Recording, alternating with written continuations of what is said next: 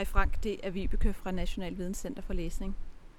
Nu er vi kommet og står foran jeres, øh, jeres hovedgang, tror vi nok. Det gør vi. Tak skal du have. Hej. Vi skulle lige gå ind for døren, for yes. der kom lige en lærer. Tak.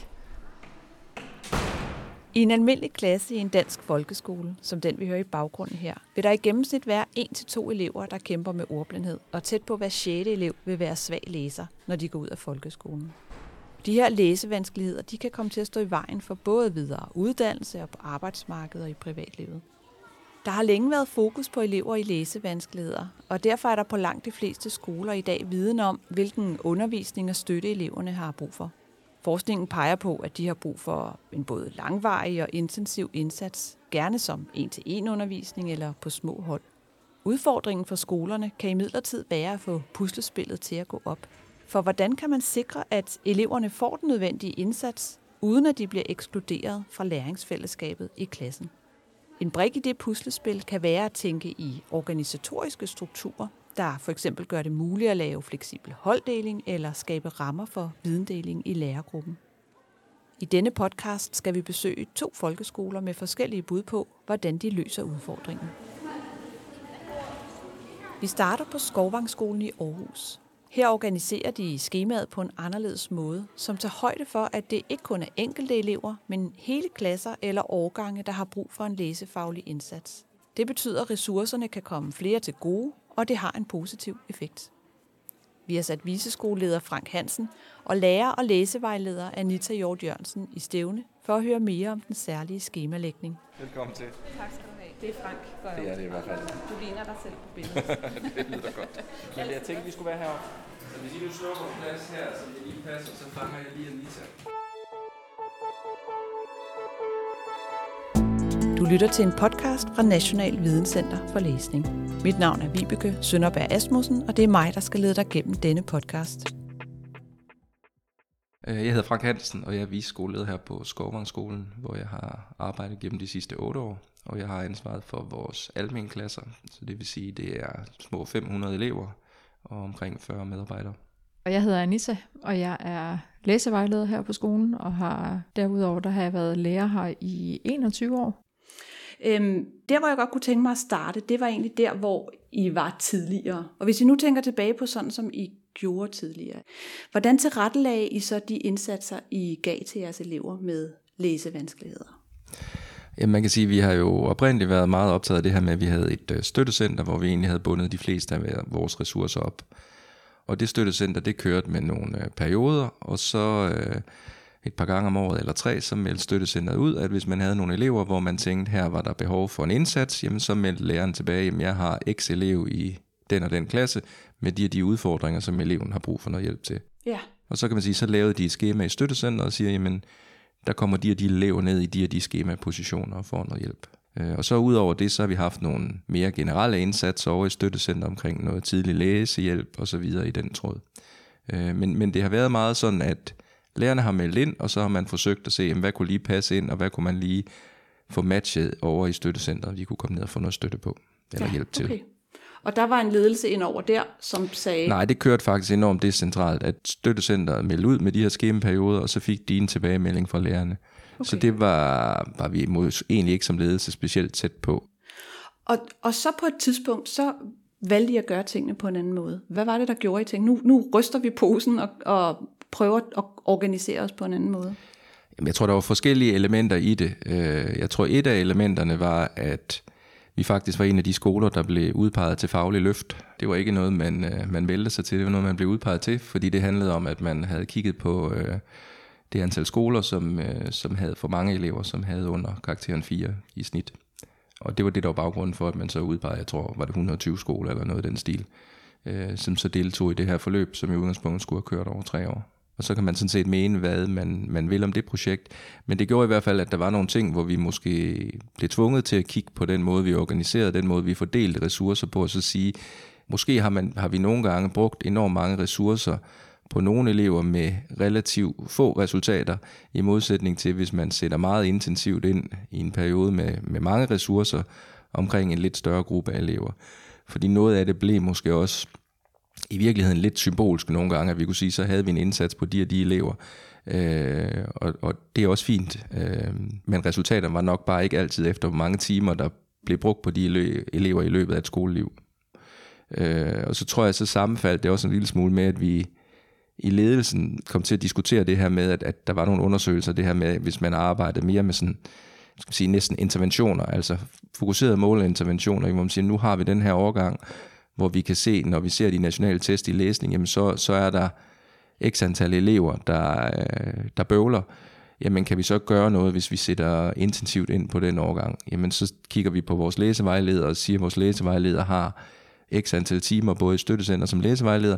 Jamen hvad nu, hvis vi laver noget holddeling, hvor, hvor hun går med på den og den overgang? Ikke fordi lærerne ikke kan det, men fordi så sidder de måske lige pludselig med en læsevejleder, som har noget ekspertviden, øh, som på den måde kan, kan vejlede, men som også øh, måske er, giver noget mere tid til at være omkring nogle af de her elever. Sådan helt konkret, hvordan foregår så denne her øh, skemalægning? Altså man kan sige, at udgangspunktet er, at vi har faglige konferencer, hvor ledelsen og øh, læsevejleder, matematikvejleder og klasseteam sidder sammen. Og som forberedelse på de her konferencer, der har lærerne taget, altså vi har simpelthen på forhånd sagt, at der er nogle tests, som øh, vi siger, de skal med. Øh, og så udvælger øh, personalet, dansk lærer og matematiklærerne udvælger de elever, som de egentlig gerne vil have vendt med ledelse og med, med vejleder. Og så mødes vi til en teamsmøde, og så runder man egentlig de elever, hvor læreren siger, her har jeg en opmærksomhed, eller her kunne jeg godt bruge noget sparring. Og som siger, så laver vi nogle konkrete aftaler. Det kan være, at der er nogle elever, hvor man siger, øh, den her elev vil vi gerne have ordblindtestet, eller den her elev vil det give mening, at matematikvejlederen prøver at lave noget på, eller den her elev, det ene eller det andet eller det tredje, hvad vi nu kan finde på. Mm. Men ud fra det, så får både vejleder og ledelse får jo så et billede af, hvor har vi nogle generelle problematikker, altså hvor har vi nogle klasser, hvor der sidder flere, der har nogle udfordringer, som måske ligner lidt hinanden. Og er det på alle klassetrin hele vejen op det er på alle klassetrin, ja. ja. Og så mødes alle vejledere, det vil sige DSA-vejledere, AKT, øh, læse, matematik, øh, støttecenter, PLC. De mødes på en gang, hvor vi egentlig laver en matrix på alle de klasser, vi har, og så alle de øh, hvad skal man sige, kompetencer, vi har, altså en søjle for AKT, en søjle for læsning, en søjle for matematik, og så løber man egentlig igennem med hver af dem, hvor, i forhold til, hvor har vi nogle generelle opmærksomhedspunkter på klasserne. Igen ikke på elevniveau, men mere sådan her nogle, nogle klassedynamikker. Og så farver vi dem. Ja. Altså øh, grøn, der hvor der ikke er noget generelt, hvor vi siger, at den her klasse, den kører bare derud af, som den skal i læsning, i matematik og så videre. Og så kan man sige, så next step er jo, når vi så går til skemalægningen, jamen det er så at sige, at hvis vi har nogle generelle udfordringer på læsning på femte årgang som eksempel, jamen så det vi gør, det er, så går vi ind og så siger vi, jamen så er vi jo nødt til at lægge nogle af de ressourcer, vi har i støttecenter eller hos læsevejledere, ud, sådan de er parallelt lagt med de danstimer, der er på årgangen. Så man kan sige, at vi bruger også enormt meget parallellægning, øh, når vi laver skemaer. Og noget af det, der måske er, noget af det vi i hvert fald gør, det er, at, at, at det faktisk er, mange gange så har man lagt skemalægning ud til nogle medarbejdere, der gør det. Men hos os er det en medarbejder, og så er det sådan set ledelsen, der laver skemaet fordi vi så sidder og siger, at vi vil have den parallellægning, men så kan det jo betyde, at man er nødt til at gå på kompromis med noget andet. Ja, og hvordan, øh, hvordan vælger du, hvad der skal prioriteres? Jamen det er jo ud fra den øh, matrix, vi har lavet, hvor vi siger, hvad er det så? Og det kan også godt, der laver vi også nogle gange en afvejning og siger, jamen så prioriterer vi den her overgang i det første halvår med en ekstra dansk lærer øh, til at løfte dem læsemæssigt, skrivemæssigt, eller så i næste periode, jamen så er det måske en anden overgang. Er der noget, du vil supplere med her? Jamen jeg, jeg tænker, at, at øh, den store forskel fra tidligere til nu, det er det her med det her tætte samarbejde, vi har mellem vores øh, ressourcepersoner og vores ledelse, og, og, og vi kommer meget tæt på eleverne. Øh, Øh, og så synes jeg også, at det er en pointe, at vi har ikke fjernet alle øh, lektioner fra vores støttecenter, fordi der er stadigvæk også et behov for at lave et forebyggende stykke arbejde, især i forhold til de yngre elever, sådan at vi ikke øh, skubber nogle problemer og nogle udfordringer foran os. Så det her med, at, at, at elever på for eksempel første og anden klassetrin får deres tidlige læsehjælp stadigvæk, fordi der er der behov for en, en kontinuerlig indsats igennem året. Og det er jo en af de udfordringer, der er, hvordan man skal vægte det forebyggende i forhold til de her indsatser, der, der, der dækker bredere.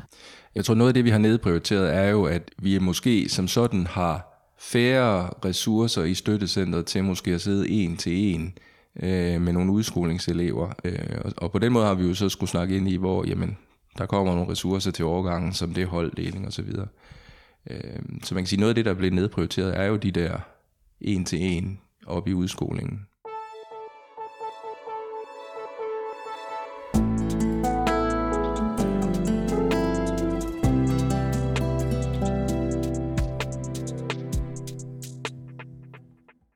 Jeg vender lige lidt tilbage til, øh, til sådan skemalægningen.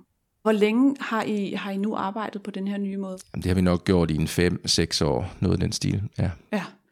Det er sådan en ret øh, grundlæggende aktivitet i skolesammenhæng at lave årets schema. Øhm, og, og det har været en ret stor ændring, lyder det til. Har I en fornemmelse af, hvad har det betydet både for dig, hvad har været udfordrende i den proces for dig, men også hvad det har givet øh, til den enkelte lærer og til en ressourceperson som en læsevejleder? Altså jeg tror, sådan øh, som den, der sidder med skemaet, så kan man sige, det det i hvert fald i første omgang har givet mig, det er, når jeg laver skemaet, flere grå hår på hovedet. øh, fordi det er jo meget, altså vi har bundet alle vores danstimer på, ja faktisk fra femte og op efter, er bundet parallellagt på overgangen. Øh, tilsvarende med matematik er også bundet parallellagt på overgangene. Så det vil sige, at, at der er rigtig mange bindinger, vi lægger ind fra start af øh, i skemaerne. Så, så på den måde har det i hvert fald givet nogle råd øh, når vi skulle have de her skemaer til at gå op. Øh. Men jeg tænker også, der må være nogle, nogle fordele og noget, som lærerne også kan se Jamen det, det, eller det vil jeg da håbe i hvert fald. Ja. Øh, altså jeg tænker, der er jo forskellige fordele i det. Der er nogle steder, hvor du kan sige, der får jeg en ressource ind, som har mere ekspertviden end mig selv. Der er også andre steder, hvor man kan sige, at den ekstra ressource gør måske, at øh, hvis ekstra ressourcen kommer ind, og så måske faktisk tager nogle af de elever, som bare skal have lov til at køre der ud af, det giver måske faktisk mig som matematiklærer noget ekstra tid til at sidde tæt på nogle af dem, der faktisk har endnu mere brug for mig. Fordi ellers er det jo nogle gange den dårlige samvittighed, man står med, det er, at du har 25 elever, og nogle af dem, de, øh, dem skulle du egentlig bare støtte i at løbe derud af, og, og andre har faktisk brug for, at du sidder helt tæt på og bliver klogere på, hvordan regner de det her. Øh, så jeg vil håbe, at den ekstra ressource også nogle gange er med til at give noget ekstra tid til at sidde tæt på de her elever, og dermed måske også giver en, en bedre samvittighed i forhold til, at man faktisk synes, man gør en forskel for dem. Øhm, jeg tænker, I fortsætter jo med at gøre det, så hvordan kan I se, at det har en positiv effekt? Er der noget konkret, karakterer eller trivselsmålinger eller noget i den stil? Nej, altså jeg siger, vores karakterudvikling er jo gået fra måske at være i den nederste tredjedel af kommunen til at ligge i den øverste tredjedel af kommunen. Ikke? Og det kan der jo være mange grunde til, så det, det kan ikke, jeg tænker, det vil være dumt kun at kunne tilskrive det det her. Ikke? Men på den måde har vi i hvert fald kunne se det i karaktererne. Vi har også kunne se det i de nationale test, hvor vi får flere og flere overgange, der ligger omkring de 80 procent, der er gode. Hvis jeg må øh, vende mikrofonen over til dig, hvad, hvad, øh, hvad giver det for dig som læsevejleder at kunne arbejde på den her måde? Jeg synes, det er rigtig rart at kunne være så tæt på de forskellige øh, elever, der har nogle udfordringer især. Øh, og der tænker jeg særligt på de ordblinde. Men, men jeg tænker også på hele klasser, det der med at holde øje med, hvordan en hel klasse udvikler deres læsning og deres skrivning. Øh, og så tænker jeg også, at, at det er en kæmpe fordel, at jeg som læsevejleder har fået viden om, om nogle metoder og, og nogle måder at støtte de her elever øh, i at få den bedst mulige faglige udvikling ved at bruge nogle redskaber, og så få det bredt ud til de andre lærere, sådan at meget af mit arbejde, det handler egentlig om, at jeg underviser lærerne og instruerer lærerne i, hvordan de kan gøre tingene og spare med lærerne. Øh, og så oplever jeg, at lærerne øh, får det spredt ud til deres elever, så det breder sig som ringe i vandet. Ja. Oplever du, at, øh, at lærerne i højere grad kommer til dig, øh, og der måske ikke er så mange døre, man skal sparke ind, som der kunne være ellers? Jeg, jeg tror, at vores skole er kendetegnet ved, at vi har et ret fladt hierarki på den måde, at mange lærere oplever, at, at vi er tættere på ledelsen, og især måske, at ledelsen er tættere på de opgaver, som vi helt konkret løser, sådan at, at vi får meget konkret sparring og, og meget konkret, øh, hvad hedder det, at vi har en fornemmelse af, at vores, vores, vores ledelse også er tæt på vores elever, øh, og, og ved, hvad der rører sig i, på de forskellige årgange og, og i de forskellige klasser. Og det tror jeg måske er, er en forskel fra tidligere, hvor ledelsen mere har været på et overordnet plan, og ikke så meget ind i, i selve undervisningen og didaktikken og pædagogikken. Hmm. Nu, nu har I jo gjort det på den her måde i en, i en længere årrække. Øhm, hvis nu man var en skole, der tænkte, det lyder lige som noget for os. Hvad, øh, hvad kan man ikke undlade, hvis man skal gøre det? Altså, hvad, hvad er man nødt til at have af rammer, hvis man skal komme igennem med sådan en stor Jeg tror, man er nødt til at have, jeg tror som ledelse er du nødt til at have en tillid til, at dine vejledere, de er klogere end dig selv. øh, også fordi du kan ikke vide, hvad der foregår derude. Og, og vi er nok også nødt til nogle gange at finde balancen i, for der er behov for skemaer i forhold til, hvordan indstiller, hvordan gør vi ting. Og samtidig så skal vi nok passe på nogle gange, at vi ikke øh, drukner ting i strukturer. Så, så, så jeg tænker, man skal have en tillid til, at det er dem, der står derude, der er de klogeste. Og så det vi gør som ledelse, det er, at vi forsøger at designe hver dag, der giver de bedste rammer for, at de her børn de kan lykkes, og at medarbejderne kan lykkes med de børn. Ja, Så det allerbedste råd til en, en skole, der gerne vil gøre noget i den stil? Jamen, så tror jeg, det vil være øh, overvej, øh, hvor tæt ledelsen skal være på skemalægningen. Fordi det kan måske være sådan et sted, hvor man tænker, det er mega nemt mm-hmm. at, at give ud til andre. Øh, men i virkeligheden, så ligger der faktisk enormt meget potentiale i det. Og jeg tænker som læsevejleder, at, at noget af det allervigtigste, det er virkelig at være tæt på de forskellige lærerteams, og at, at læsning jo ikke kun er relevant for dansk, det er relevant for alle fag, så det, så det er øh, at udbrede de metoder, vi arbejder med, og, og, og de hjælpemidler, vi arbejder med, sådan at det glider ned gennem øh, alle klasseteams og alle fag, at, at øh, læsning det er noget, man er opmærksom på, og sprog i undervisningen er, er noget, man er opmærksom på. Mm. Super. Tusind tak for tiden. jo tak, og god tur hjem. Ja, tak. tak skal du have.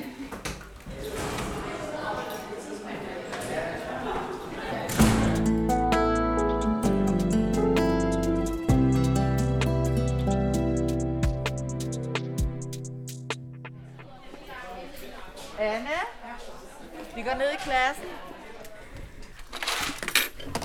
Planlægning af skoleåret næste år. Næste år. Et andet bud på, hvordan man kan lave særlige indsatser for elever i læsevanskeligheder, uden at fjerne dem fra læringsfællesskabet i klassen, det finder vi på Mølleholmskolen i Tostrup. Her arbejder de med parallellagte danstimer på alle klassetrin, og det giver mulighed for at niveaudele på tværs af klasserne. Det kræver selvfølgelig rigtig meget samarbejde i et lærerteam, når de skal planlægge de her faglige forløb sammen. For at sikre tid til det, så har skolen hver anden onsdag skemalagt det, de kalder fælles faglig forberedelse. Det er det, du hører i baggrunden nu, hvor to dansklærer og en matematiklærer på femte årgang er ved at planlægge næste års forløb. Nu skal vi tale med afdelingsleder Rikke Groth Krumbak, der vil fortælle om skolens arbejde med parallellagte dansktimer og fælles faglig forberedelse. Rikke, tak fordi vi måtte komme. Jeg ved jo, du øh, ligger vandret. Øh, det kan jeg jo forstå på, øh, på dine mails, at der er ja. bare travlhed. Og sådan er det i skoleverden. Så tak fordi du kunne sætte tid af til, at vi måtte komme her og, og have en lille snak med dig. Da jeg var herude for et år siden og talte med jer om, hvad det er for nogle indsatser, I har til jeres elever på mellemtrinnet, ja. som har læsevanskeligheder, ja. så øh, sagde jeres læsevejleder noget i retning af, jamen så skriver vi ud til skemalæggerne, og så vil vi gerne have parallellagt nogle danstimer. Og det lød jo sådan ganske uformelt. Øh, det er en af de indsatser, I har, eller en af de greb, I har for at lave noget, øh, en, noget særligt tilrettelagt for de elever, I har med nogle læseudfordringer. Vil du prøve at fortælle lidt mere konkret om, hvordan foregår denne her skemalægning hos jer? Ja, vi lægger, øh, min kollega og jeg, vi øh, lægger skemaet, og det gør vi ved, her i slutningen af et skoleår, sådan så det ligger klar til det nye skoleår. Og en af de ting, vi tager med der, det er ønsket om at få parallellagt danstimerne. Og det er jo et kæmpe arbejde at få en masse ting til at gå op. Men det lykkes altid at sikre, at dansklærerne fra øh, første og så til 9. på de tre spor har mulighed for at have i hvert fald mindst en gang om ugen, hvor de har to lektioner, som hænger sammen. Dem har de samtidig. Vi prøver i virkeligheden også at gøre det med matematik, men eftersom at der kun er to matematiklærer til tre klasser, så kan de jo ikke lykkes på samme måde. Men med dans, der lykkes det. Og som du sagde i starten, at det er på baggrund af et af de ønsker, vi tager med, det er, at man godt vil have parallellagt nogle danstimer. Ja. Det ønske, hvor, hvor kommer det til dig fra?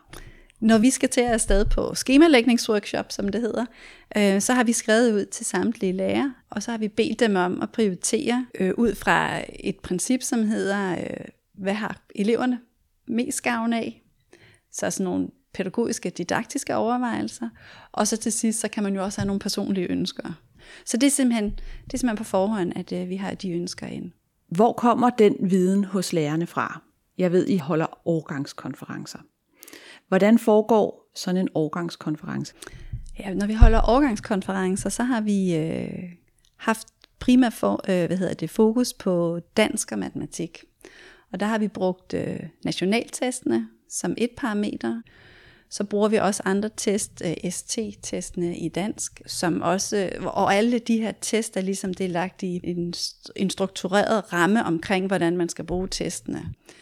Så der bruger vi det, øh, og så har vi vores, øh, vi har tre danskvejledere, indskoling, mellemtrin og udskoling. Så når jeg så har overgangskonference med indskolingen, så er det læsevejlederen for indskolingen, som deltager der, og, og er med til at, at både at understøtte, men også at tænke i idéer til, hvordan kan vi så arbejde med de specifikke vanskeligheder, som jeres årgangsbørn har.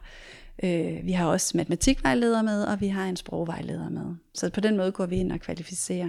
Og hvor tit har I årgangskonferencer? Det har vi øh, to gange om året.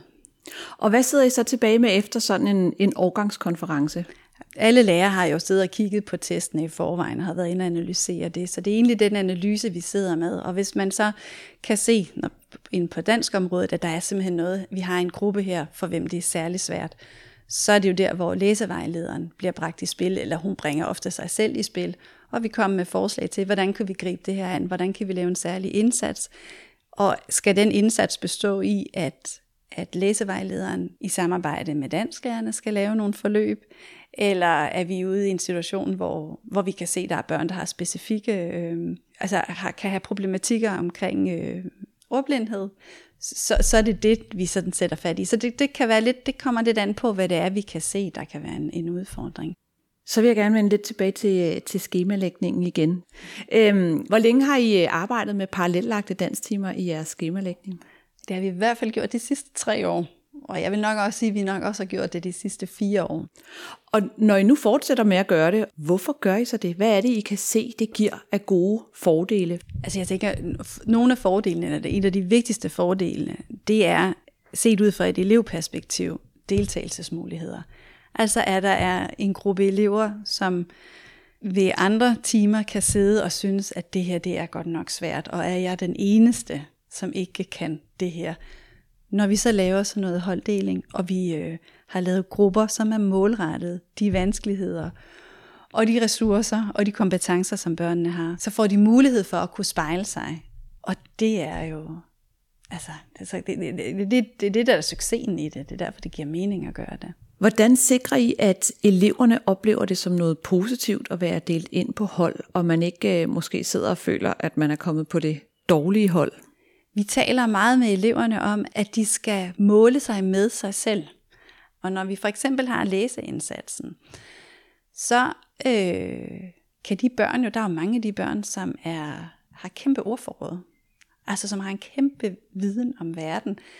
Det trækker vi jo frem som en, en kæmpe styrke. Og ja, så kan der godt være, at det der med at læse, det volder temmelig store vanskeligheder. Men så har vi det her værktøj, eller så laver vi de her øvelser, fordi så kan det også lykkes. Men det er rigtig svært, for alle børn ved jo godt, når den der gruppe 3 eller gruppe 1 eller blå eller hvad, hvad det nu måtte hedde, det er os, som har det lidt svært med det her. Mm. Men så må vi tale om det og tale med dem om alt det andet, altså uden at forklejne det, men virkelig tale med dem om alle de andre kompetencer, som de også har, og hvordan alting spiller sammen. At man er jo meget mere end det dansk, man kan, end, eller end det matematik, man er, kan. Men man har store evner inden for samarbejde, eller man er en fantastisk ven, og hvordan det er lige så stor en styrke ind i, i fremtiden som, som det andet. Hvor mange gange i løbet af et skoleår laver I så den holddeling på baggrund af, at, at skemaet giver mulighed for at dele årgangen op? Jeg vil tro, at det for eksempel den indsats, vi har, og jeg lige nu kan simpelthen ikke huske, om det er på fjerde eller på femte årgang, hvor vi, hvor vi lige netop arbejder med læseindsatsen, der, der, vil det være hvert år. Øh, men jeg kan ikke sige, det kan vil jeg ikke kunne sige så præcist. Og det er egentlig heller ikke noget, vi er så optaget af. Altså et eller andet sted, så tror jeg mere, det handler om at give muligheden for det, og så har læsevejlederne Øh, de har så nogle særlige om, indsatsområder på nogle årgange, hvor de så er en større del af at sikre, at noget sker. Så kan man sige, at, at øh, holddelingen på tværs af en årgang er en mulighed, I giver ved at lave parallellagte danstimer. Men om man bruger den til at lave holddeling på de forskellige årgange, det er sådan set op til dansklærerne selv i samarbejde med en læsevejleder at se, hvad har vi af behov her? Ja, det bliver svaret ja til, samtidig med, at så en årgangskonference jo lige netop så vil være der, hvor jeg som afdelingsleder, så vil kunne gå ind og så sige, på baggrund af, hvad nu et, et resultat måtte vise, sige, jeg synes, vi skal have prioriteret holddeling her, for der er noget her, som er så svært, og det kan vi se, det går igennem alle tre klasser det vil give god mening at lave sådan et forløb.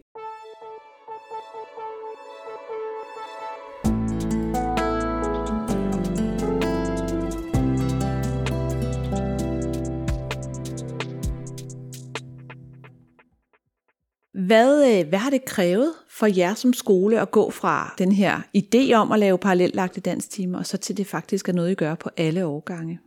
Altså man kan sige, at vi gør det jo på alle årgange, og lige før der spurgte du, om, om om så alle gør det. Og det tror jeg, hvis jeg skal svare helt ærligt, at det gør de nok ikke. Har vi et ønske i ledelsen om, at de gør det? Ja, det har vi.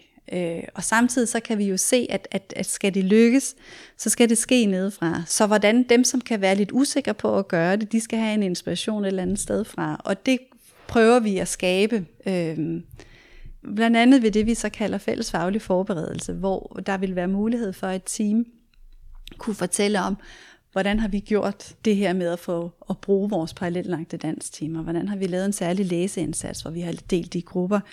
Øhm, så hvordan kan vi inspirere andre til det? Det er nok i virkeligheden ved praksiseksemplerne. Altså alle de steder, hvor det bare lykkes, og hvor det har været rigtig fedt for både for eleverne, men også for, for lærerne, som har stået med arbejdet omkring det. Vil du prøve at fortælle, hvad er fælles faglig forberedelse? Jo, det er jo sådan en konstruktion, øhm, som betyder, at vi for vores vedkommende hver anden onsdag har vi øh, skemalagt fra kvart over to til kvart over fire tid til, at lærerne kan sætte sig sammen i deres overgangsteam eller i et fagteam og forberede undervisning. At det hedder forberedelse har været ret vigtigt, fordi det har været vigtigt for os, men og især også for lærerne naturligvis, at de ikke altså blot i gåsøjne naturligvis har reflekteret, men de både har reflekteret over et fagligt forløb, de har planlagt det faglige forløb, øhm, og de har gjort det i en sådan detaljegrad, at de rent faktisk skal gå ud og gøre det dagen efter. Nu siger du, nogle gange så kan man sidde i fagteam, eller man kan sidde i årgangsteam. Hvem, øh, hvem har den førerhat og bestemmer, hvem, hvem mødes jeg med den her onsdag? Vi har øh, et PLC, Pædagogisk Læringscenter, som består øh, af vejledere hos os. Så det vil sige læsevejledere, matematikvejledere, sprogvejledere, DSA-vejledere og øh, vores bibliotekarer. Vi mødes her hen mod slutningen af skoleåret og taler om, hvad, hvilke områder kunne være vigtigt at komme ind på i fællesfaglig forberedelse det kommende skoleår. Og så er øh, ideen jo, at de forskellige vejledergrupper så planlægger noget. Man kunne sagtens sige, at vi har et, øh, vi skal have særlig fokus på læseindlæring eller noget omkring læsning, og, øh, og så kunne der være kommet et oplæg fra vores læsevejleder, og så efterfølgende, så har man så skulle sætte sig ud i overgangsteam, og så, øh, og så planlægge sådan et forløb. Yes. Nu har I kørt med, med fælles faglig forberedelse i ja, igennem en længere overrække. Hvad, hvad tror du er grundene, der kan være flere jo, grundene til, at det fungerer godt? Altså, hvad kan man ikke undvære, hvis man nu var en anden skole, der gerne vil gøre det her? Hvad kan man så ikke lade være at gøre, hvis det skal fungere? Hvis det skal lykkes, så, så, er det, så skal det struktureres. Altså, så skal det, øh, det skal være en bestemt dag, det skal være et bestemt tidsrum, det skal, det skal i års, altså mødekalenderen, så det står fast, så alle ved, at der, der har jeg altid øh, arbejdet til kvart over fire eller halv fem. Øh, så skal det planlægges. Indholdet skal også være på plads, så det, så det man mødes om, er meningsgivende for alle dem, der mødes omkring det. Og så skal det have sådan en direkte relevans ud i, i undervisningen. Og hvad skal man øh, være forberedt på som, øh, som afdelingsleder eller skoleleder øh, af udfordringer måske? Jeg tror, man skal være, man skal være tæt på, rigtig tæt på i starten, sådan så at det, der sker, når så lærerne går fra det oplæg, de går fra, og går ud i de enheder, hvor de sidder og skal forberede sig, at så er det det, de gør. Altså at de sætter sig ned og forbereder det emne, de nu er blevet sat i gang med, og ikke kommer til at øh, holde sådan det mere klassiske øh, lille overgangsmøde, hvor det kommer til at handle om logistik og børn, som har det svært, og alle de der helt dagligdags udfordringer, som man jo altid står i, men at man rent faktisk får sagt, det er faktisk ikke det, vi mødes om lige nu.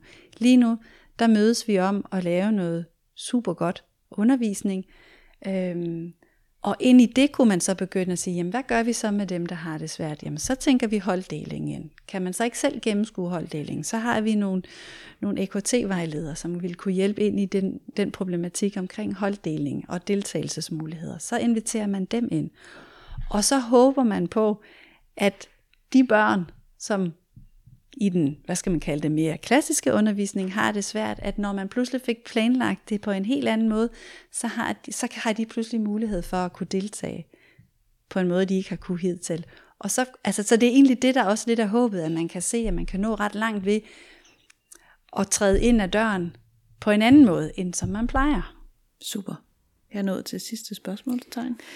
Rikke, tak fordi vi måtte øh, komme på besøg og høre om, hvordan I øh, planlægger jeres undervisning her på Mølleholmskolen. Tak. Tak fordi jeg måtte være med. Du har lyttet til en podcast fra National Videnscenter for Læsning. Denne podcast var tilrettelagt af mig, Vibeke Sønderberg Asmussen, og produceret af Anne Laura Hedegaard.